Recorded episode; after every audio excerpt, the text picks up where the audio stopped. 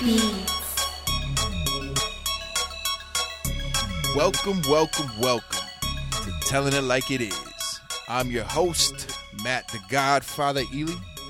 And today, for the first time, but not the last time, I got my co-host, Baby Sisters, in the house. What's up, sis? Hi, I'm Veronica Ely, sharing the air tonight. Yes. So, I hope everybody enjoyed our Mother's Day special and everybody had a great week. People in the Northeast, I hope you got to enjoy some of this gray weather we've had the last few days. It's finally warming up and it seems like summer might be here. Today's topic is addiction. We're going to be talking about addiction, mainly substance abuse in relation to addiction. It's a huge issue today. There's a lot of, a lot of deaths involved, overdoses. There's a lot of debate on the matter. Is it a disease or a choice? I've seen a lot online. So that being said, let's get into the 1 + 1 = 2. So the 1 + 1 = 2, the textbook definition of addiction is the fact or condition of being addicted to a particular substance, thing, or activity. The +1, what does it mean to be addicted? Physically and mentally dependent on a particular substance and unable to stop taking it without incurring adverse effects. And today we are going to follow up with the 2 + 2 = 4 of that. The second half of that is the disease aspect, and many people disagree over this. The textbook definition of disease is a disorder of structure or function in a human, animal, or plant, especially one that produces specific signs or symptoms, or that affects a specific location, and it is not simply a direct result of physical injury. So, the American Medical Association, or the AMA, they actually classify addiction, drug addiction, as a disease. And that is where a lot of the disagreements fall in with this topic. So MDG says this. According to the 1 + 1 = 2, addiction is a disease. I understand where some people are coming from in the aspect of, you see it as, well, it's a choice. And to some degree, yeah, someone makes a choice to use a substance. The way I see it, though, is that what was once said to me is that once you know you have the disease, you have to choose to get clean. You have to make the choice to be sober. So that's, in a nutshell for me. Well, the thing about the disease is that a lot of people don't like that. A lot of people associate a disease with something that somebody doesn't ask for. So a lot of people compare it to cancer. They say, well, my aunt has breast cancer and that she didn't ask her that. Whereas somebody who is addicted to heroin, they picked that. And where the AMA kind of draws a line here is that drug addiction is put right in the same category as a disease like heart disease or diabetes, where those can be a result of your lifestyle choices and your diet and your behaviors. So no, somebody doesn't just wake up one day with a drug addiction, but after the initial addiction starts, it becomes a disease because it actually changes the chemical makeup of your brain, and at that point it's not a choice anymore. Mm-hmm. And I'm gonna add to that, so I think, in other words, there's a lot of layers to addiction and how it comes about. There are genetic predispositions that happen with people, and then there is the environmental aspect. Like, there may be people that have the genetic predisposition but never use, and therefore it never manifests itself, so they don't see it. There are certain, I think, different factors, maybe some environmental, some different conditions, like lifestyle conditions, how people deal with things. And that's not necessarily to say you know, some people, yeah, if you've lived in a hard life or if you've come from something, you may handle things a certain way. But even just like, I don't think there's a person alive that doesn't deal with some kind of stress from everyday functions such as work or whatever. So different things like that, I think, are what bring about or lead people into using. Not necessarily, you know, the stigma where it's always just some, you know, loser who's homeless or lives in the ghetto or whatever. So there's so many different moving parts and aspects about how, what can cause addiction to manifest itself. And some of it can be related to other diseases, other forms of mental illness. But we're going to talk about, a lot about that in today's show.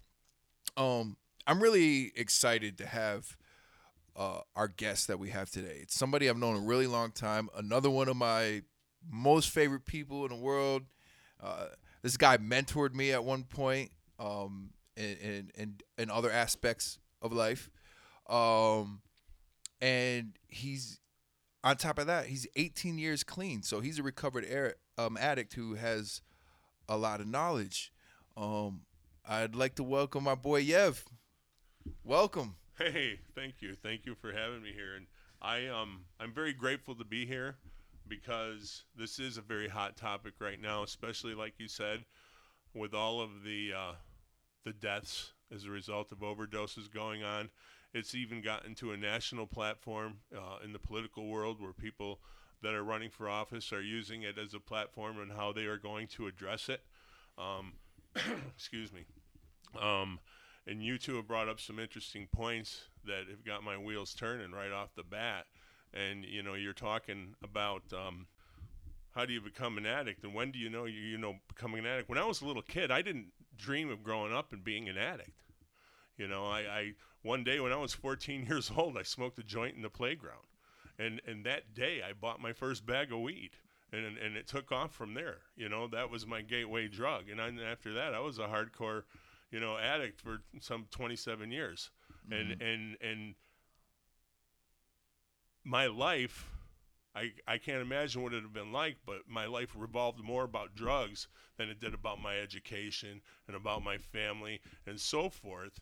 And I got to a point by the grace of God and what I call a moment of clarity. You called it a choice, Veronica, where I called it a moment of clarity, where I just had that fleeting moment in the midst of all the chaos and all the drama and all of the swirling cesspool that my life was going to, where I just knew that if I didn't do something then, I was going to die. If I wasn't going to die, I was going to go to jail or I was going to go to prison and something bad was going to happen. I had to make some changes in my life. And I, yes, made a choice in that moment of clarity to go to rehab. That was my first start. I had to stop using. You know, stopping using was the first thing I had to do. And in the process of doing that, I had to learn to live all over again because I didn't know how to live without the dope. Yeah. I didn't know how to live without the drugs. I didn't know how to live without my crack because that was my drug of choice. Mm. I mean, to this day, I am grateful for crack cocaine because I was a hardcore alcoholic and I smoked weed like a chimney, but it was if I didn't get into smoking crack cocaine, I'd probably would still be drinking and I'd still be smoking weed and I'd probably still be out there on the streets, but the crack put me over the edge and it got me to the point where I hit a bottom. Oh, wow. Okay. And that bottom is what got me to that moment of clarity. Okay. And I got clean for 10 months. And in that process of the 10 months of getting clean in the 12-step program, you know, I went to rehab, got involved in a 12-step program, but I was trying to obtain everything back that I had in my life prior to that, but I was just setting myself up for a relapse because I was setting myself up to put myself in the same position in life to just use again and lose it all over again, you know? And then, fortunately, again, I had a moment of clarity. And to this day, I'm so gracious, you know, for you know, the 12-step program and everything that I've had to put into it. You know, the program didn't work for me. I had to work for it, you know, that someone told me right after I went in to the rehab again that the only thing you need to change is everything. people, places, things. You know, the sooner you forget to remember your past, the sooner you're doomed to repeat it. Yeah. And that's where I was, you know, and that's just my story. But that's how cunning and baffling and powerful this disease is for everybody. It doesn't matter what you're using. Yeah. And you said that you were 14 years old when you smoked your first joint. So at that point in your life, you're not... I mean, I'm probably sounds like I'm making an excuse, and I know that there's people that will disagree with me and say that you should know right from wrong. But at 14, you're a kid, you're a baby. I was a kid, and you have no idea what. And I know people who smoked weed and have done worse, much younger than that. So that I think that it goes to show that you can be. You don't just start out. You know, you don't just become an addict. My experience with addiction, how I came to be, there's been a lot of people in my family. Like, addiction is something that has plagued my family in multiple levels. But the closest to home for me was my father. My dad was a great husband. He was a great dad.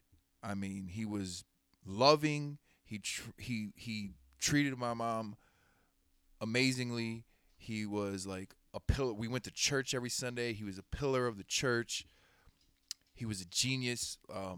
You know, he could play any instrument. He knew computers. He was a computer operator back early on in the days. And I always felt very loved by my dad, except for when it came to his addiction. I witnessed my dad turn into like someone I didn't even know, and I think I was about 6 years old maybe the first time that I realized that there was a problem. It's like my dad would go from being the perfect dad, the loving husband, the family that prays together, to he would just disappear. Like, what he would do is he would disappear, because I think my dad always knew that it wasn't something he wanted around us. So, like, he would disappear for, like, 2 days, 3 days at a time and binge and then show up. I remember a couple times, like, where my mom would – this is at the point where – so my dad explained a little bit to me about his addiction later on in life, because you mentioned smoking weed. So when I started smoking weed about 14, and my dad would always say to me, you know, weed is a gateway drug. Weed is a gateway drug. So what he did is he would take me and my brother and my cousin, our friends. He would make us go to NA meetings with him and stuff.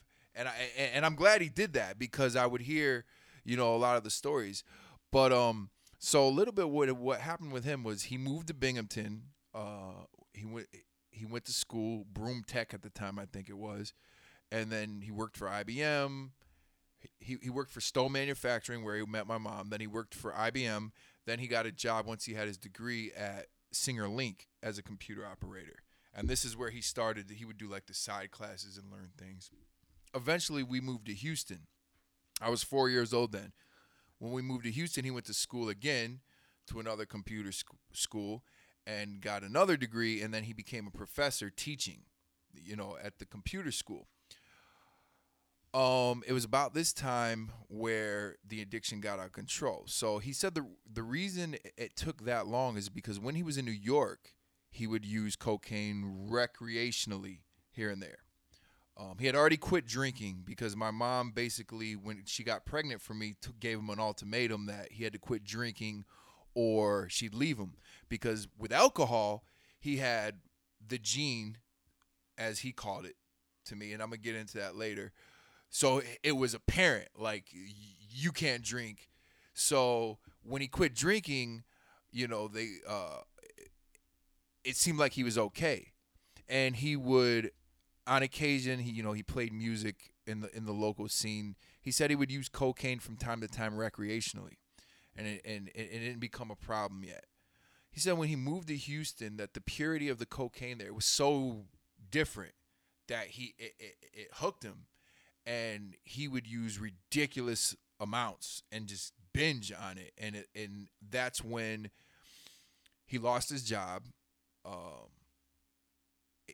He, at that point in time, my mother was maybe 20, 24 years old, Irish Catholic. So, she didn't believe in birth control. So by the time she was 24, my parents had five. There was five of us. It was me, my brother, my two brothers, and the two older girls.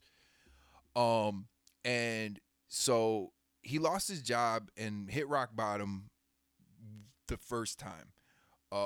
And went into rehab. And when that happened for my mom, like, as a result, like, had a nervous breakdown. Because at that point, my dad was the sole breadwinner. My mom didn't have a degree.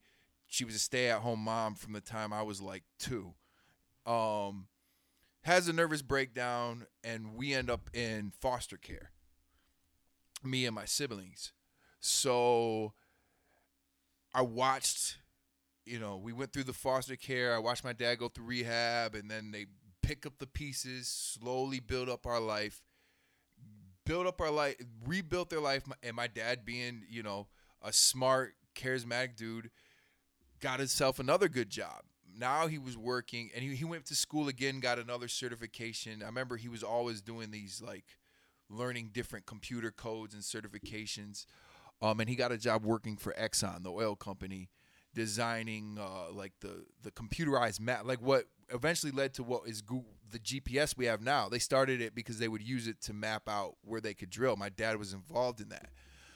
And eventually what happened was my dad lost that job, not from using again, but he became schizophrenic as a result of the amount of cocaine that he used. It was common with people who abused cocaine that they would become schizophrenic. So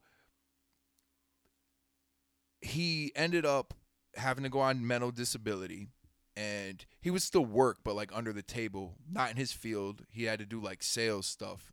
And what would happen is he didn't use cocaine anymore, but now because my dad had a legitimate back problem from way back when was in a car accident, he would take pain pills. And as I would come to learn, and he would come to explain to me, he's an addict. So for him as an addict, it's like everything is and so he started abusing the pain pills. There was even a portion where he would abuse my brother and I had ADD and my brother had ADHD. So we were on Ritalin as kids. And there was even a point in time where I remember he would abuse those. Like we would have to hide our medicine. So he would have these bouts with his addiction throughout. It was just, he would shift from one, he never, we didn't never spiraled back into the darkest time which was when he battled his cocaine addiction. But he would like relapse with pills, and then he would go back and have to start over. And he finally got the surgery on his back, because I remember him telling me, he's like, this is something that I can't have control of my life. I can't have. So he's like, if I get the surgery and I get this fixed, then I can take control of my life again. And he would always warn me, this is one of the things I always loved my dad for. And I credit my dad to this day. I've never once done cocaine, thought about it, been close to it, been surrounded by it, been involved with it. Never once have I did it. And it's because of my father, because my dad always told me, whatever you do, don't ever use, don't ever do coke, don't ever do narcotics. Because genetically, it will ruin you. So even though he decided that, I think he got the surgery, and post-surgery, he was supposed to be taking it easy. And as I said, because of his tolerance to the pain pills, he had built such a high tolerance to the pain pills that these are pills you're supposed to take like one.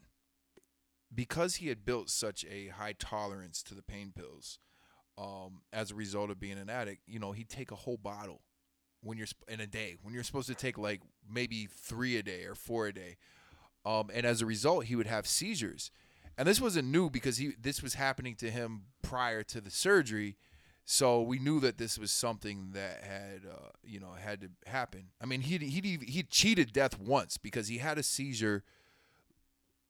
And not only did he cheat death, but he dropped my sister off at school. And like minutes after he dropped my sister off at school and was driving back, he had a seizure while driving. The car flipped over 6 times. He was ejected from the car. He had to be life flighted to the hospital. That was a point where he was like, I have to get this fixed.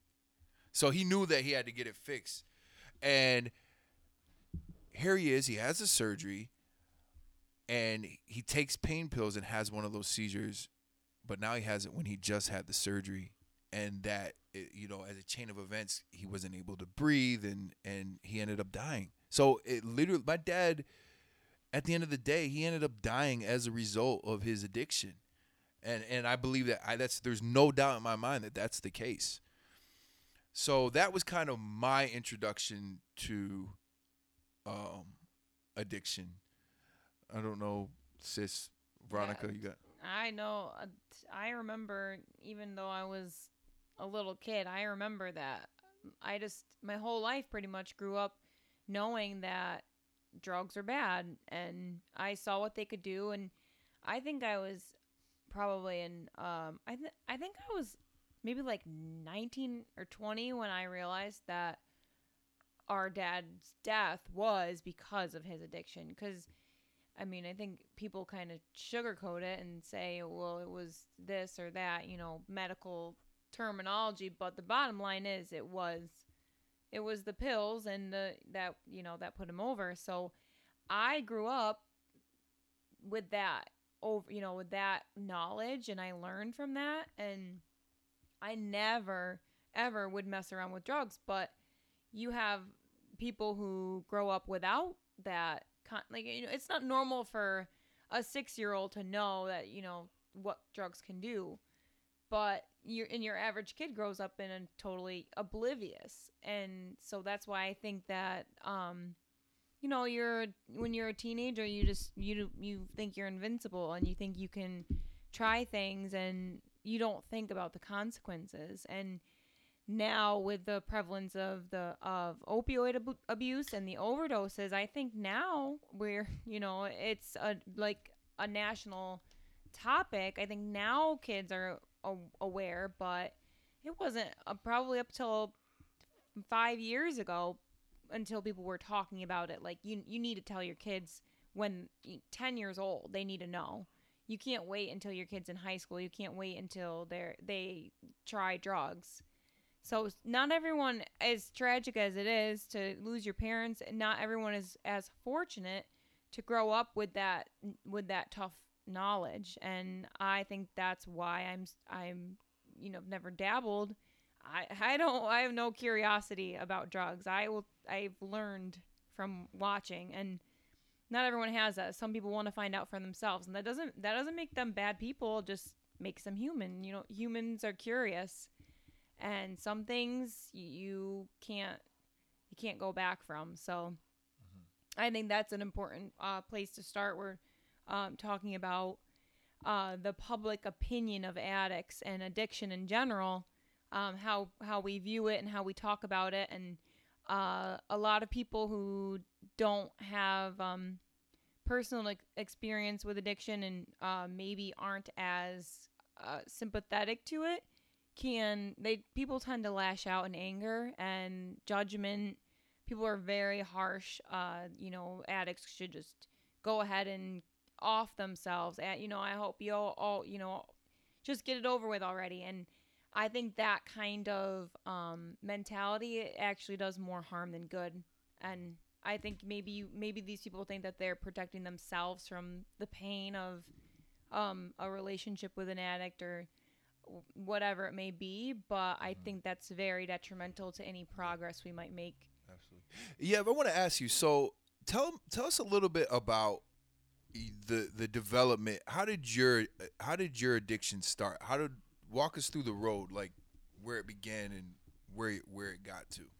Well, as I stated before, my first joint I smoked was when I was 14 years old, and that was in the schoolyard.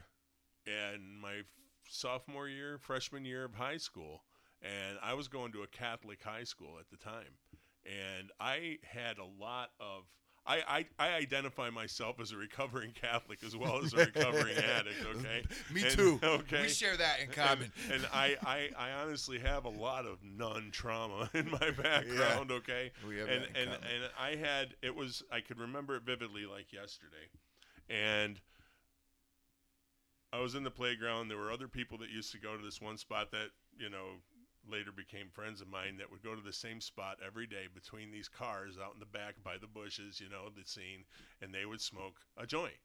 And I was thinking about it for days because I always had to go to this one nun's class after the, you know, that lunch period. And she always stressed me out. She gave me major stress because the class was hard for me, and she always picked on me. And I trembled when I would walk through the door going into that class. And this particular day, I decided I was going to take a couple puffs, you know, and they offered. I said yes. I took a couple puffs. I went into that classroom. I sat there, and I was in a little bit of a zone, you know, and I didn't shake. I didn't tremble. I felt a little brave. I you know, was able to cope. I didn't have to feel. I didn't have to feel that stress and that, you know, discomfort. And I liked it, you know. And that day, I bought my first bag of weed on my way home.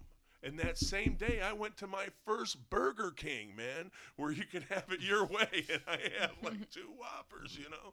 But I'm not going to glamorize it, you know. That's how it all started. I didn't have to feel. I didn't have to cope. And the things that made me uncomfortable in my life, my chemistry changed that day just on the weed, you know. And that's where it all began. But that was my gateway into the world of drugs, even though. And what was the next substance you used? Cocaine. After? And how long was it between when you? Couple years, just a couple years, and I was at a party, and someone offered, and it was a similar experience, but to a different type of euphoria. Obviously, cocaine being a stimulant, you know, I felt like I've never felt before. I felt like I had a self-esteem, and I felt like I had new friends, and I was popular, and my brain chemistry, and looking back in retrospect, you know, I wanted to feel that way more because I felt accepted. I felt, you know, I was a little chubby guy, man. I was just a little chubby guy, and I didn't have as many friends as I would have liked to have had. I mean, when you're in school, you want as many friends as you can get when you're in high school, for God's sakes. You know what I mean? But I just had that feeling that I didn't have before, and I liked it, and I wanted more, and I started putting things second to my want for the drugs. And that escalated as time went on, to the point as the years went on where I had a great job and a great company, and I flunked out of college before that. Let me back up, you know, because I was doing more cocaine. You know, I wasn't smoking it yet. I was snorting it. Mm-hmm. And you know, I would care more about, I'd get my paycheck and spend most of it on cocaine and fill my gas tank of my car and buy ramen noodles for a week, and the rest of it went to dope, you know. I would throw my bills in the garbage, you know. I'd steal your wallet and help you find it. You know, that was me. And I couldn't stop. You were talking about how the brain chemistry changes. Yeah. And it is, that's where I think the disease concept comes in, because you're totally rewired. Absolutely. And you really don't know it until you until you stop. Like right now, I'm 18 years clean, but I'm not out of the woods. You know, I deal with it every day, but I have to choose, like I said, to change everything. I don't go around those people anymore. I don't put myself in situations or go to parties or clubs where somebody's putting out lines or you know, put myself in a position. And how long was it? So let's go back to that. So you went 2 years, you smoked pot. And then after that, you had your first line of cocaine. And how many years did it develop to where I smoked? Yeah. Like, how was the process? You know, you started out. You said you started out. Well, you're hanging with friends. In between there, like, cocaine was my drug of choice. Mm-hmm. But I did so many different. I did LSD. I traveled around with the Grateful Dead for years. I did LSD. I did peyote buttons. I've done crystal meth. My favorite drug was more for a long time. Mm. You know, it was my coping mechanism. Mm. You know, and I was all about not wanting to feel, mm-hmm. because feeling sucked. Mm-hmm. Life wasn't good unless I wasn't feeling, and that's, you know, where the drugs were able to take me. Mm-hmm. You know, and. When was the first time you think it got to a point where you were like, where your surroundings or your family or people outside of people that were using with you were like, you know, mentioned or started to notice that it was a problem? Oh, I started, like my folks would go down south for the winter and they'd come back to an empty house with no furniture, and I sold everything in it, you know, and I got thrown out the first time. I got arrested the second time. How old were you at that point? Well, let me think, because it happened a couple times.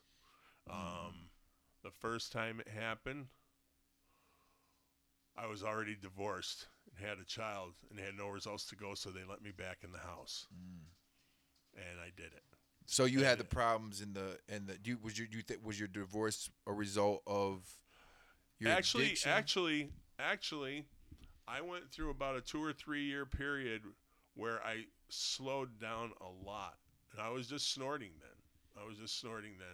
And just snorting. Listen to me minimizing it. You know, that's... Yeah, right. You know, no, I'm sitting here minimizing it. No, but it's good that you say that, because a lot of people, that's the way they see it while they're doing it. And I think it's kind of good. I like to hear that you narrate it from the perspective of the mind state you were in at that point in time. I might buy a half a gram or a gram a week, which is like $100 worth of cocaine at the time, you know. But I'd have ounces and ounces of weed and roll joint after my wife would go to bed, you know, and I'd go down in the basement and I'd minimize that and say, oh, I didn't have a problem, but you know what, in retrospect, I had a problem, you know, but, and I shouldn't sit here and laugh about it. But at the time, that was your normal. It was much less for me. Yeah. It was cut back because like you said, it was my normal. It was me behaving. Right. That's how sick I was. Mm-hmm. See, I was sick, but I wasn't getting as sicker like I could have been. Yeah. You know, like right now, I'm an addict in recovery, and I am sick, but I'm not getting sicker because I'm not using. Right. For the better part of 27 years, I was sick and getting sicker. Mm-hmm. Mm-hmm. I mean, that kind of goes along with mom and dad when you said that they compromised where he had to quit drinking, because the drinking was the most obvious. And I think that just goes to show you when you're in it and you're just trying to, especially at, like, you know, if you think about it from the perspective of a significant other dealing with that, you know, it takes a toll on not just the addicted person, but the family members and those spouses. Absolutely. And so absolutely.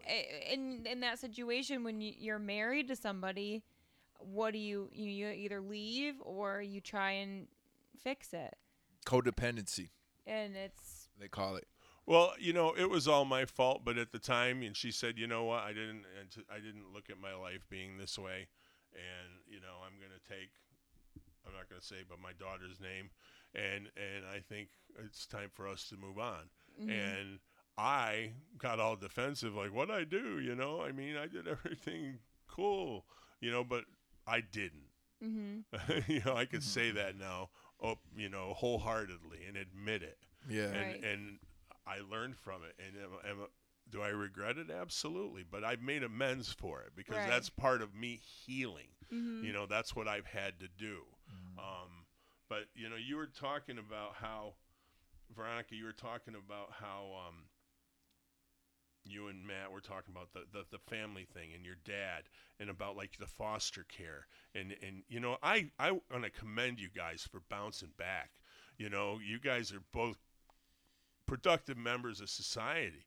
You know, it has not hit you, man. It's a matter of opinion, but thank you. I value yours, so that means a lot. You're good people and productive members of society and stuff, and you were exposed to this firsthand. One of the catalysts of me getting clean, besides cleaning out my folks' house again and having feeling that shame and having that moment of clarity again, was I was in a crack house / shooting gallery, right? And I'll never forget this as long as I live, you know, before I got clean to where I am today.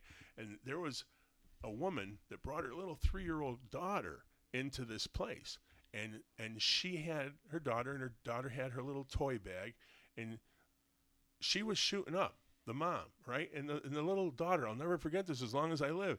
She took her little red Crayola crayon and she lifted up her little skirt and started playing like she was shooting into her knee, you know, like trying to hit a vein with her crayon. Mm-hmm. And I looked at that and I'm like, this has got to stop. Right, yeah. This has got to stop, man. You know, I says, all I could do is pray for them, but right now I got to get out of here and get myself away from this life and these people, you know, but this goes on right now, right here, 18 years later, in this world, every day, in this country, and all over the world, and other countries, all over, and it doesn't discriminate. You were talking about how people think it's like it's members of society thing, that are less desirable. Mm-hmm. This disease does not discriminate. It's doctors, it's lawyers, it's priests, it's Catholics, it's Christians, it's Muslims, it's Jews, it's your next door neighbor, it's the panhandler, it's everybody. And then for those people that have close relatives, that are privileged people, that are ashamed to say that it's their loved ones or, you know, friends or family, they're in a deeper boat than everybody else that are willing to accept the fact that their family member has a disease. Are they going to deny their family if they have diabetes? Are they going to deny their family if they have cancer? No, they're not going to do it. So they shouldn't deny their family or their friend if they have a disease, the disease of addiction. You know, it's so funny you bring that up because that's a part I left out. So my situation is, and this is funny, people hear this, when people learn we're biracial and that we're half black and we're half Irish, sometimes people's responses are, oh my God, how'd the family feel about it? Assuming that my mom's family had a problem with my dad because she married a black man. But surprisingly, my grandparents weren't racist. There was other forms of bigotry in there, but not racist. So they loved my dad. Now, my dad's family slightly had an issue, and this is why. My father actually came from a working-class black family. So, and my dad's the youngest. He's the baby. He was born like 12 years after Uncle Carl, I think. Wow, I don't know. Something like that. Like, he's very younger, a lot younger. So, by the time he was coming up, my grandparents were upper middle class. Like, they were well-off, proud black folks. And that happened when my mom would try to tell my grandmother that my dad, she didn't want to hear it. The denial. No. Nobody in his family, didn't want to hear it. But, I mean, there's a lot of layers to that, though, because there was a lot of pressure on when you're in that, especially in that time period, and you are a black family that's upper middle class that went through hell to get there, that stigma and those things the appearances are they didn't want to deal with it. So that is what happened. Like nobody wanted to hear it. And mind you, we moved to Houston, and it was before the internet, so people didn't know what was going. Like you might get one phone call a month, you know, long distance phone calls cost you God knows how much. So people were really kind of not in the know of what kind of situation we were in. Because they didn't see it. And they wanted to keep it on the QT. So it is interesting. Can I ask you a question? What's that? Did they start the blame throwing, trying to lay blame on your dad's problem on other people and other? I see. So I was so young, I don't remember. Because that happens in a lot of families too. I've seen it. I don't remember. Just knowing what I know, I could see that. I could definitely see.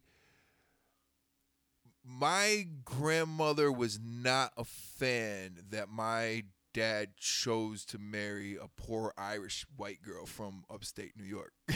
Like, the ideal candidate for him would have been like his first wife.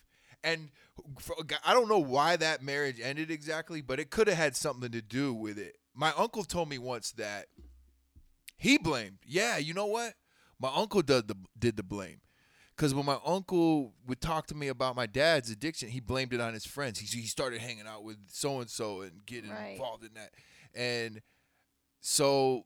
You do hear that a lot. And even though we talk like...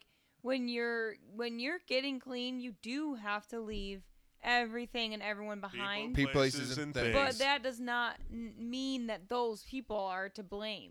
That's right. And I think that's where a lot of parents and significant others get the scapegoat, making a scapegoat, right? Because they don't want to admit that the person that they love actually has that problem. They would rather say, "Oh, it's just a bad crowd," and. No. Well, the first step of the 12 steps of recovery are admitting that you're powerless over your addiction. Yeah. And that's part of that is, you know, acceptance. You know, you have to admit that you're powerless over it, and that's a very hard thing to do, and that's a very big step to get over. Yeah. So. So talk to me a little bit more about, and the reason I'm going is because it is like it's like we're talking, there's so many different layers, you know, back to that, like the alcohol thing. And I feel that's what happens. A lot of people don't, they find ways to mask the addiction because they're doing something else or they're. And alcohol is a drug. Yeah. Right. Oh, alcohol is absolute. I got another. So alcohol is, first of all, I am for the decriminalization of drugs, not because I think they're okay, just because I think that there's a whole other industry there, and I don't think the way you fix the disease is by mass incarceration. And one of the arguments to me is I think that alcohol, the worst stuff I've ever seen people do is when they're on alcohol, is people that drink that shouldn't be drinking. And that's what I learned. So my dad would explain to me that, you know, alcohol is he couldn't drink because he would get sick. I never understood it. My mom would socially drink here and there. Not a lot, but she would here and there. My dad never. And I would be like, "Dad, how come you don't have a drink?" And he'd be like, "Because if I drink, I'll get sick. Trust me." So I will never forget the time. I was about 17 years old. And my cousin and I, we had the day my mom took all the girls off somewhere, and it was just me, my dad, and my cousin, and another one of my friends. And we're like, "Dad, want to go to the beach today?" And he's like, "Yeah." And we're like, "Ask your dad to buy us a 30-pack. So, Dad, will you buy us a 30-pack? And he's like, "All right." He's like, "Yeah." Or he didn't say, "All right." He said, "Yeah." And then we're like, "And can we get a bottle of liquor?" And he's like, "Yeah." He bought a bottle of liquor. And like, so I'm like, we're driving down, and in my mind, I'm like, my cousin Eric and George are like, "This is so cool." And my mom like, "This is kind of cool, but..." I'm like, "Are you going to die or something? Like, why are you doing..." So we go to the beach. We drink the beers. We drink the alcohol. And we're driving. As we're driving home, you know, and we watch the ocean and have some deep... I have the drunken deep talk with my dad or whatever. He's not drinking. Because even at that point, I was like, "You have a beer, Dad?" And he's like, No, I can't. I'm good." So then we're driving, and he says, "Do you know why I did that today?" And I go, "Oh." I'm like, "Are you dying?" And he's like, No. He goes, "Because I wanted to see how you would handle alcohol. I wanted to see if you were like your mother or if you were like me, because you are genetically predisposed to having this sickness, this gene." He's like, "You're not like me, luckily for you." He's like, "If you drink alcohol in moderation, you'll be okay." He's like, "Don't, in moderation." He clarified that. He's like, "You don't want to binge drink because that can be dangerous too." But he goes, "At least I know it doesn't affect you the way it affects me." So, and at the time I was just kind of like, but as I've grown, I've learned, like, it really is. Like, you see the way certain people handle alcohol is, and it's terrible. Like, they have no idea what's going on. Yeah, some people shouldn't not drink. I mean, you could argue that nobody should, but there are definitely some people that just, they shouldn't do it. Well, because they you can see the, and I feel like it's really, and I don't know, I'm sure there's some science behind this, but it seems like, you know, everyone knows somebody who can drink beer but not liquor, and you can tell, like, you know those people when they're drinking liquor, you're like, oh, okay, this is not gonna be this is a liquor, and I can tell, I can hear it in your voice, I can see it, but I think it's hard because alcohol is legal and it's socially accepted. It's socially acceptable, so it's so easy for people to think that they don't have a problem or to think that they're better than, you know, this type of addict. And there are so many substances that one can abuse. You can even abuse food. Like, it's not just heroin, it's not just pills, not just coke. Those are just what people deem as not as classy or however you want. Well, the funny thing is that there's even there is people who can handle other drugs socially. Right. And and you wouldn't know. Like, mm-hmm. there's guys working on Wall Street, or there's people that are rich and can afford a cocaine habit or not even habit, to do it on occasion, and their life doesn't spiral out of control. And that's what you call functional. Exactly. You know, functional addicts, functional alcoholics. Yeah. And I'm not that I'm advocating to saying that they should do it, but I'm just saying, like, there is, or I've known people who have used, you know, or binged on a drug or used it, and then they just stop on their own, right, cold turkey. Right. They're like, and I feel like that they are people who probably don't fall into that category, mm-hmm, that genetically have the disease. I don't know, I'm not a doctor, but I'm just saying these are my, like. Well, you were saying before, talking about your dad and, you know, his death, mm-hmm, okay? There's no death that's really a good death. You know, not everybody's a Viking. Okay, and when it comes especially to alcohol and drugs, even if you're stopped using years and years after, the effects of your addiction can be the result of your death. Mm-hmm. I can tell you right now that from the time I stopped using 18 years ago, okay, the friends that I had that I hung out with, most of them are dead. There's a few in prison. Most of them are dead. 2 of them died this past week. Okay. They had cancer. I'm not sure what organs they were because I just got to town and learned about this last night. Okay. But I have many friends that died in active addiction from alcohol. You know, their hearts exploding, their livers exploding, esophageal ulcers. Their doctors would tell them, you could take that one sip of alcohol and it will explode in your throat and you will bleed and choke on your own blood, and that would happen. And these are people that would have to go to bed with a drink on their nightstand because they'll wake up in the middle of the night with the DTs so bad that if they didn't take a drink, they would, you know, they needed to take a drink or they keep shaking. You know, they needed to drink to stop shaking. Yeah. And these are people that are not with us anymore. Yeah. You know, and isn't it true, correct me if I'm wrong, but isn't it true that alcohol is the only substance that once you become an addict to it, like a full-blown alcoholic, where you're drinking like all day, every day, you can die if you stop once your body goes through a system. You can go through withdrawals and DTs. I'm not a medical professional. I can't say it's the only one. I don't know that.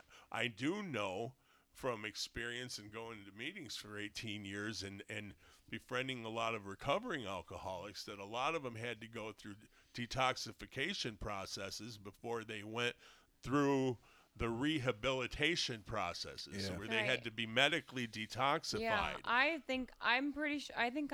I thought that about alcohol as well, that you can't just quit cold turkey. Like when you get to that point, and that's why I was saying there's the layers of addiction and the way it works. Like with alcoholism, where people, and I think that's where the problem is, because some people think, oh well, if you're not an alcoholic unless you're like, you know, old Johnny down the block who wakes up and drinks all day long and has cirrhosis of the liver and everything else. Heroin addicts right now that may, you know, have that moment of clarity that, you know, or else they do something and get arrested and the court says you better have a moment of clarity, have to go through a medical detoxification process too. And believe it or not, they use other drugs that could end up more harmful to them. Right? Yeah, that's you know, it's so and you know, before they could start the rehab process. And you know, we're talking about this rehab process, and I'm talking about being clean for 18 years. I've been clean for 18 years. I've probably only been sober-minded 16 or 15 of those years. The first 3 years, I didn't use, but I didn't know how to live. I didn't know. I was still out of my mind.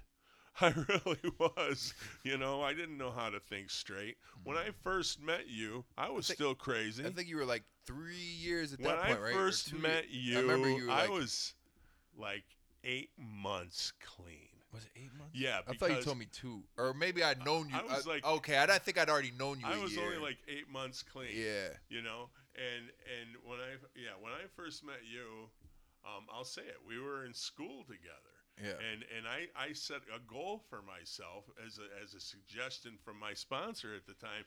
He says, make a short-term goal and a long-term goal. And I says, well, I want to do something with my life. So I went back to college. And I says, my short-term goal is to get an A on a test, you know, and my long, and also to finish the semester. My long-term goal is to get the, you know, my degree.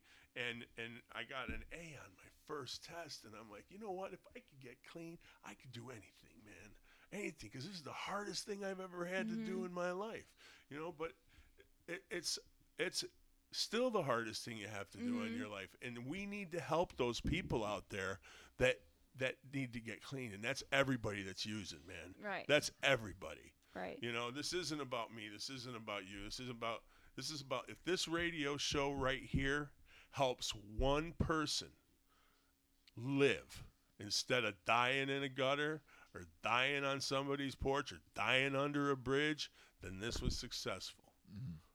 One person. One person. Agree.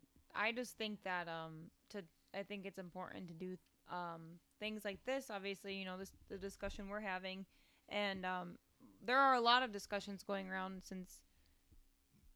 since the opioid addiction, like the epidemic, has become so prevalent. I think it's increasing, and the coverage of it is also increasing. I'm 24 years old, and I graduated 7 years ago, and it's sad to say there are people that I went to high school with that I can't even recall if they're alive or dead anymore, because I've heard of people overdosing, and some of them have passed away, and some of them haven't. Or they've overdosed more than once, and you know, it's sad to me, because every time I'm like, this is so sad, like this has to stop, but there's just so many. So, and I used to be that person that was very like, you know, it's your problem. You made a choice. Like, yeah, I would never do that. But I think one of the biggest, the thing that opened my mind the most was realizing that people who are living within their addiction, they're not acting as you or I sober.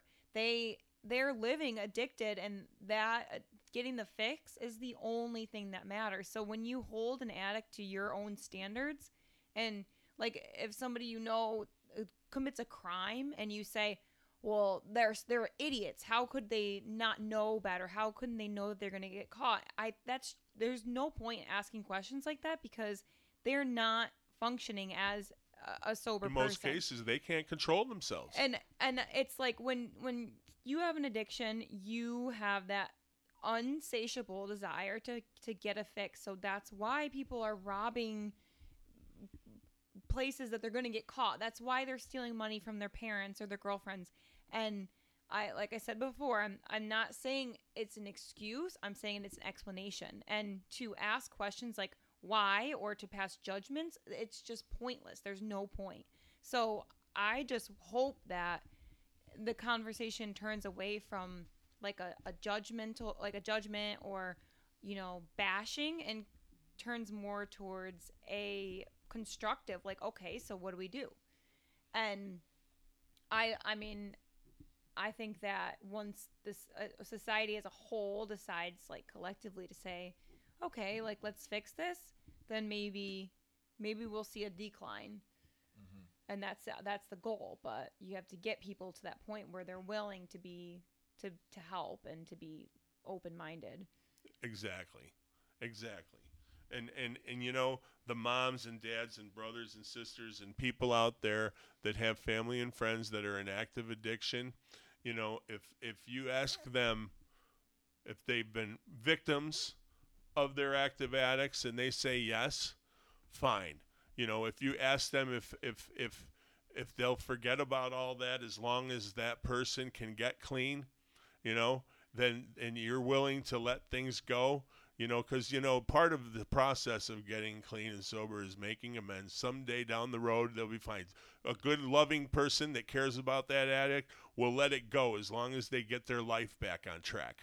And that's what matters.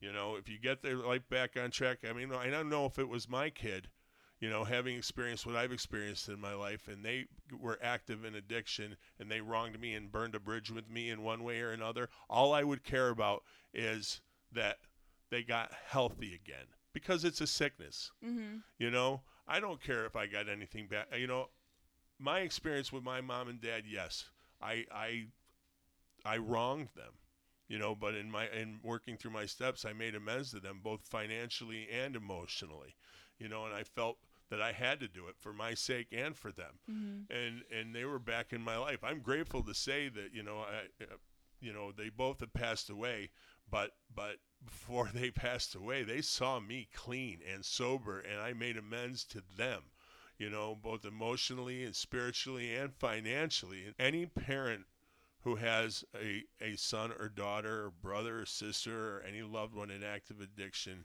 would be more than happy for them to do that. And just, you know, get clean. Put everything else aside. Forgiveness. Mm-hmm. Yeah. I want my loved one back. Yeah. You know, get healthy. Just like. And what about, so it's funny, brother, because I remember when we were talking, you mentioned on the show before, and we'd actually talked about this in the pre-conversation, when you were like setting yourself up to relapse, when you were talking about, do you think it's, like, this is what popped in my head, because I remember, when I, you know, studied the treatment program, and I had to go through even though I didn't have a substance abuse addiction, it's no secret I had some issues with the state, and part of that was I had to go through the drug treatment. And it really did help me, though, because the steps, even though I was evaluated and it determined I didn't have substance abuse, those steps helped me a lot, because they could apply to the other, just the mindset. Like, there's certain sicknesses of the mind, and that lead to addiction. I feel like if you have those sicknesses of the mind and you have the genetic predisposition, that's how, you know, where you spiral out of control with the substance abuse. But one of the things I learned is that accepting that some of the people you make amends with, some of them are irreparable, and that you just then you got to kind of accept that. And correct? You know what? In my opinion. Usually, relationships and stuff like that. You as the addict did your best to amend that. Yeah. And you have to be able to live with that. It's the other person's choice. Mm-hmm. Right. And that's what I actually kind of think of, because given the history of our parents, I have been in a situation where somebody that I loved came to me and confessed that they had an addiction. And at that point, it was too late. And if anything, the addiction made it more like that confirmation that there was an addiction was almost what sealed the deal, if it wasn't already sealed before, because I wanted that person to get clean. I wanted them to get their life back. but I didn't want to be there to see it, because all in my journey in life, I don't want to be my mom, and I don't want to. I personally just am, you know, I've been through that enough just growing up that the way that I did. And it was my choice to say, I wish you the best and good luck, but I'm not going to be there at the end. And I got a lot of judgment for that. And I was fine with that. You know, people are ultimately, they're individuals, and you can't expect anybody to do what you want them to do. And in a situation like that, I think the bridges were burnt, and there was no going back. And at this point, I mean, it's in the past, and it happened, but I know that there are people who think that I did something wrong by not seeing it through. And well, I think that's unfair. And that is unfair. I think, Verona, a lot of people don't understand that an active addict, when he comes forth like that, that's the beginning of them probably seeing that they're at their bottom, okay? But what they don't see is that they don't have to do it alone, okay? They feel an overwhelming sense of hopelessness. And like most addicts, they feel like they're backed into a corner and the floor is closing in on them and they're going to fall, okay? But at the beginning of the process is learning that, okay, you might have gotten yourself into this mess, but you don't have to get out of it alone. Mm-hmm. And the first person that the addict will naturally go to is a loved one when... In my opinion, and this is strictly my opinion, the first person that they should go to is another addict that's a healthy, recovering addict, mm-hmm. okay? And no active addict is going to get clean without asking for help, because if you don't ask, you don't want it. Mm-hmm. You know, nobody could want somebody to get clean and make them clean. Right. You made the right choice. I commend you. Mm-hmm. You know, I it sounds to me like this person meant an awful lot to you. Right. And you made an excellent choice by making the choice you did, because I'm certain you really wanted the best for this person. Right. But you couldn't make them clean. They had to make that choice for themselves. Exactly. And that's why it's because I've had such a I think it's part of just growing into an adult and having life experience and growing more empathetic and compassionate as a human. But because my personal point of view on addiction has changed so much from a child, and then dealing with the anger and the confusion and the judgment, ultimately, it's totally changed for me through my experiences, where I don't judge addicts' heart like in a negative way anymore. I just seek to understand. And I think that people who may have known me, you know, even 5 years ago, would have seen a different a different opinion from me. So that's why I think it's so important to have those conversations, because I know what, you know, I get it. I get why people feel the way that they feel and why they say the things that they say. But I do, that's like what I said before. I just think that it's counterproductive, and it's just pointless to come from that place of where you don't want to understand. You just want to kind of say it, you know, it's a choice. You made a mistake. And that's why, I guess that's why it's important how we, you know, we talk about it on the show, the difference between the fact and opinion, because mm-hmm. as it stands, the facts say, and you know, the American Medical Association does say it is a disease, and I think that that's where we should really be. I think to summarize on that though is, it is kind of like what I was saying to you, because like for instance, you'll see people in those situations where they're like, I get clean, and then I think where you said the mind. where then they try to get back the person that they lost. For a lot of times, it's in different ways, but a lot of times it's get back the life that they had. It's usually like a significant other that you lost as a result of your addiction, and you're trying to get them back, but they're not. And what I've seen happen in certain situations is that person will try to use that. They'll go back and relapse, or they'll be like, oh, and. So in my mind, I'm like, you never really, truly were getting clean for the right reasons, because in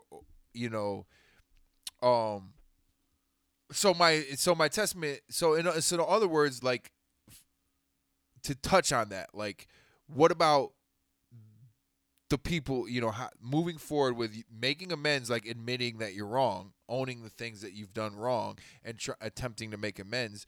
But being able to accept the fact that, there's some, if you were drunk and high and you put your girlfriend in the hospital or did some crazy, something beyond where it was too destructive and the person just can't have you in their life, owning that and moving on, that's kind of the situation, Well, excuse me.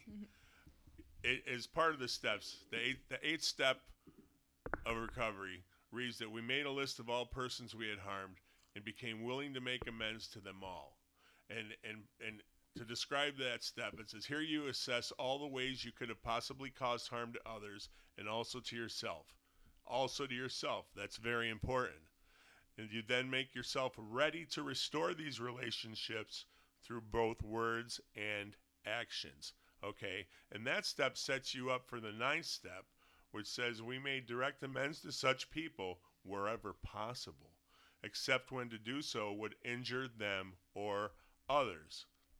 And that's very important how those two fall in place with each other, because you can do more harm than good if you're not ready to do it, mm-hmm. unless you're ready to do it. Mm-hmm.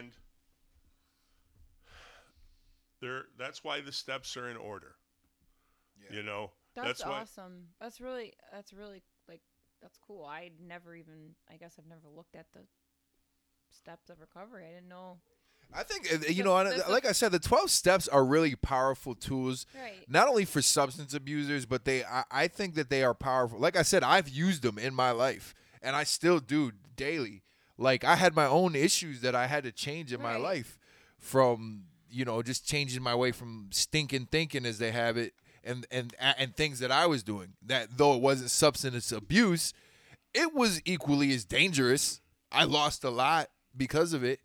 So I think the 12 steps themselves are very powerful. I think it's really cool because this is the first time I've ever had a conversation with a person who has actually gone through rehab and has been clean for as long as you have.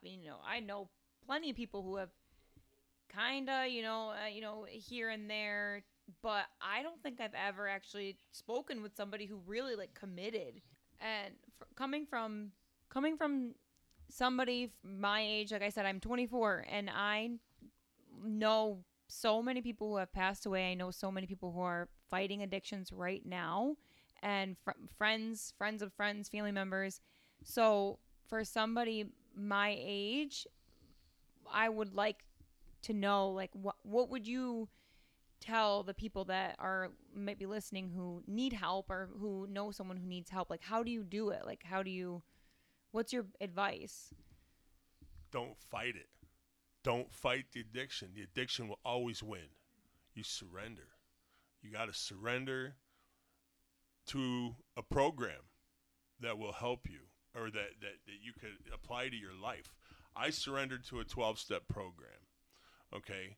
I know many, many people that have been successful and becoming clean and living a sober lifestyle by surrendering to a program that they've applied in their life, and they've changed their life, and they've been very successful at it. I know many people that have been unsuccessful because they said, the program didn't work for me. But those people that worked the program that they surrendered to were successful. The program's not going to work for you. If you think it's something you could subscribe to like an app, it's not going to work. You have to go ahead. You have to put one foot in front of the other, and you have to make it work. You know, you have to work it. Excuse me, you have to work it. But, you know, you were talking about, Matthew, you know, to add on to this about what motivates you to even do that, right? Earlier you were talking about that. For me, early on, and this was the beginning of my surrendering, you know, that got me to that point where I was going to surrender was, you know, my little girl started calling me by my name instead of daddy, you know, and that had to stop. You know, I wanted her to call me by my name again. Ideally, when a person surrenders and wants to get clean, ideally you're doing it for yourself.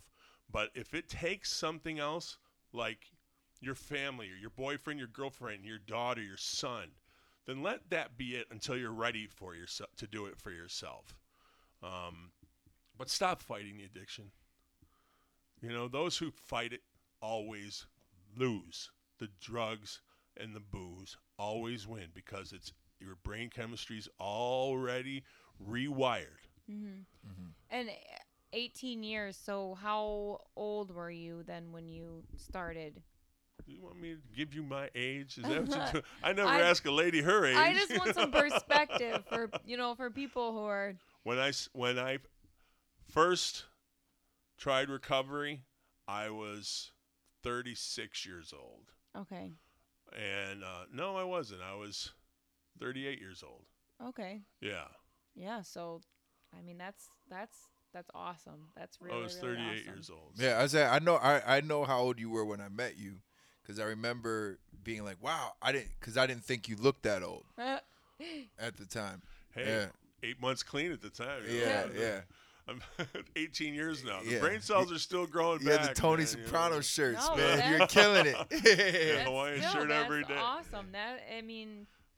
But don't get me wrong. This cunning, baffling, and powerful disease. I had friends, and they're still my friends in recovery that had 20, 25 years plus that just on a whim went out and used. Right. You know. Yeah. I have one that's dead that had 25 plus years, died first time he used after 25 years clean. This disease is the devil, man. Mm-hmm. You know. Yeah. So how do you do it? How do you stay clean? Don't use. Mm-hmm. That's the first rule. Right. Don't use. Mm-hmm. Second rule is I talk to an addict every day. If I can't make a meeting, I talk to an addict every day. And I can only keep what I have by giving it away.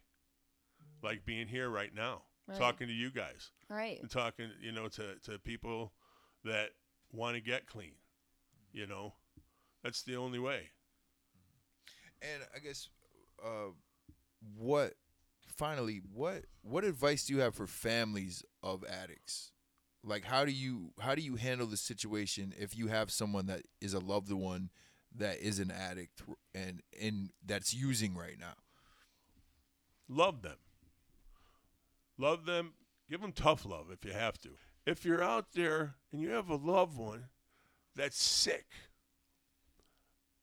I'm here to tell you, I was very sick, and when I was told I had a disease, a lot of the terrible things that I did as a result of my addiction that I couldn't help myself doing, I wouldn't say I felt vindicated, because I knew I wasn't vindicated, but it sure explained a lot to me. Does that make sense? Yeah, it does to me. I mean, with my father, that's why I said, like, my dad was, like I said, he was a great dad until his addiction.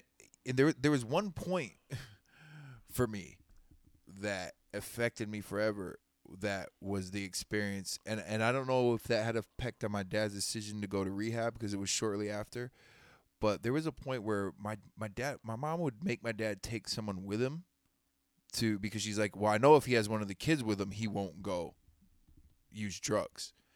So one time when he had to work on a Saturday, my mom was like, oh, you're going to take Matt with you. Now, to me, I was just excited because I was going with my dad to work. I was like, I get to go to work with my dad. Yeah, this is cool. And I remember I went to get in the car with him, and we go to leave, we pull, and as we get down the street, he goes, oh, shoot, I forgot my elevator key. He goes back to the house. He goes, run in and get the elevator key off the counter. I got out to run to the door, and when I got out and got to the door, he pulled off and drove off. And we didn't see him for, like, I don't know, it was a couple days.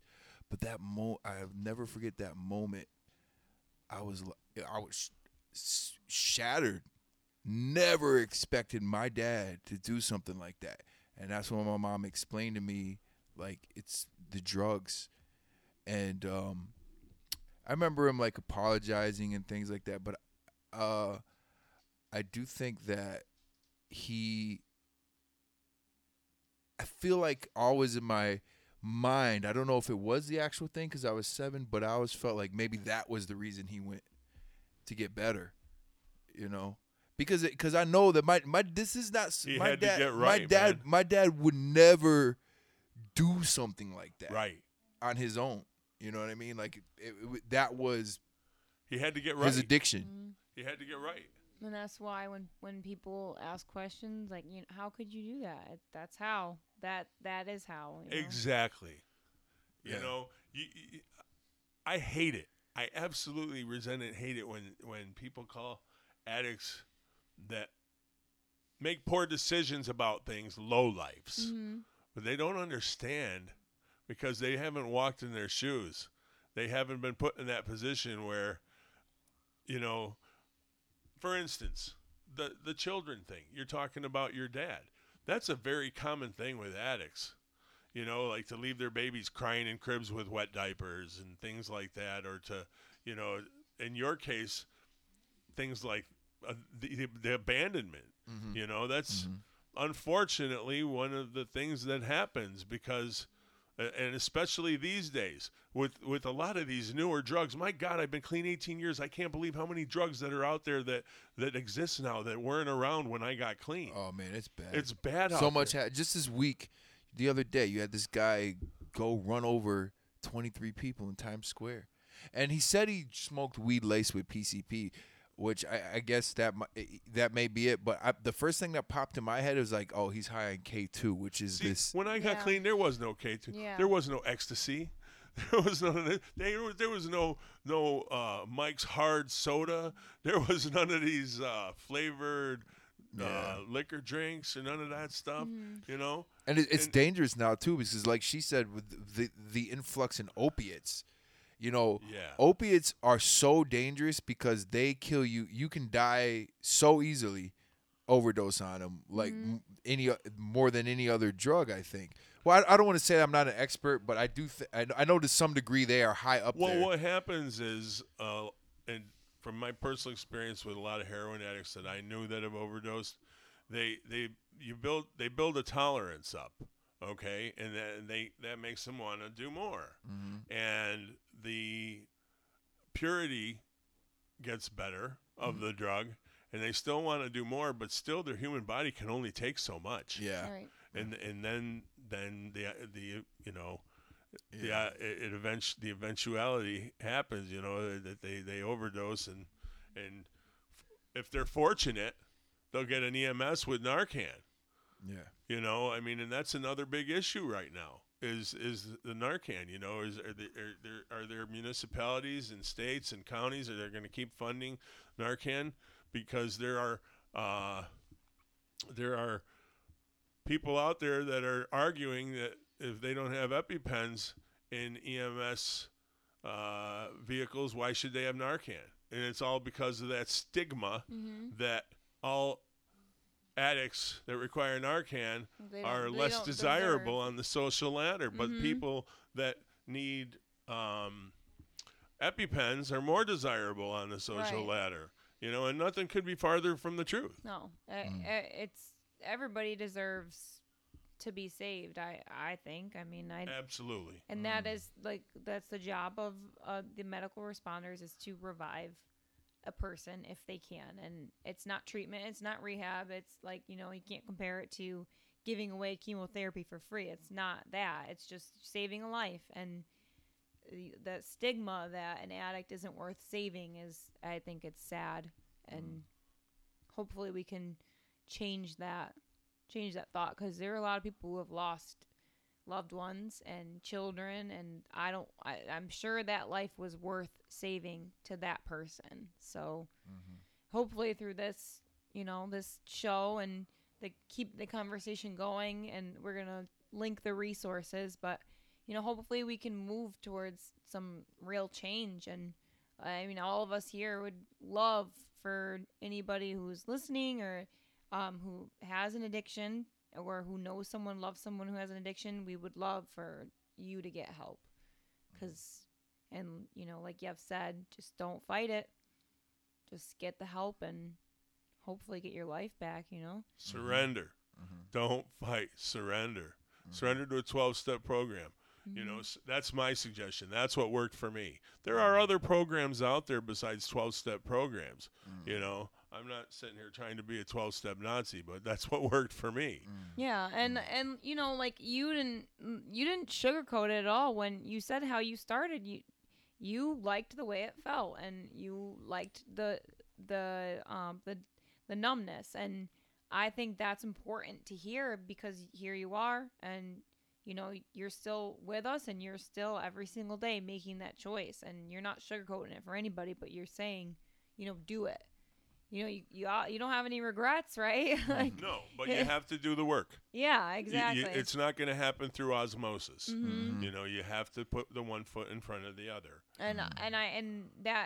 I think that with not to date anybody, but I think with the generational difference between like the kids my age who are addicted, I really think that a lot of them don't realize how big of a deal it is. I don't think that they are fully aware that this is it's not it's this is serious. You need help. It's a program of progress, not perfection. It takes 2 or 3 runs through rehab, or 2 or 3 recoveries before one sticks. But just do one, just start somewhere. But you have to start somewhere. Yeah. If you think, if you're out there and you're an addict and you're using and you feel hopeless and you think, I can't ever have 18 years clean like this guy, well, you know what? Maybe you can, but maybe the first time you'll only have a week clean. Maybe the second time you'll have 3 weeks or 4 weeks clean. Who knows? Maybe it'll only take one time for you to get 18, 20, 30 years, the rest of your life clean, but it's a program of progress. It's all up to you. It's how much work you put into it. It's how bad you want a life. It's how bad you want to step out of the shadow that you're in, how bad you want to get away from that dragon, man, that sleeping dragon that's always going to be sleeping on your shoulder, wake up that phoenix, rise from the ashes. That's what it's all about, man. You have a chance to live. It doesn't matter if you're 24, 14, 44, 54, I knew a crackhead that got clean at 72. Wow, that's awesome. 72 years old. Wow. Yeah. Yev, man, thanks, man. I'm so happy that you were here to share with us and share with the listeners. And man, I don't think I can really put a value on what you really bring to the table here. Well, thank you. I'm glad to be here. I really do hope that that anybody listening, even if you're an addict or not an addict, and you understand.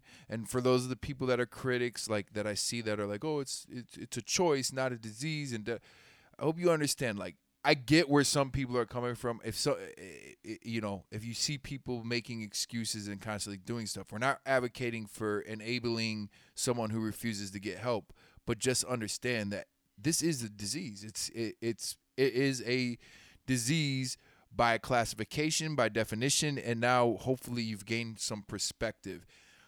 This is just the beginning. I'm sure that unfortunately we're going to have to do more episodes on this, because it would be nice if it would just stop tomorrow, but it's probably not going to happen. No. And we're always going to be, as this is something that my family has personal attachment to, and something that is, you know, very common in this our society. So we're gonna always do what we can to be involved in the fight.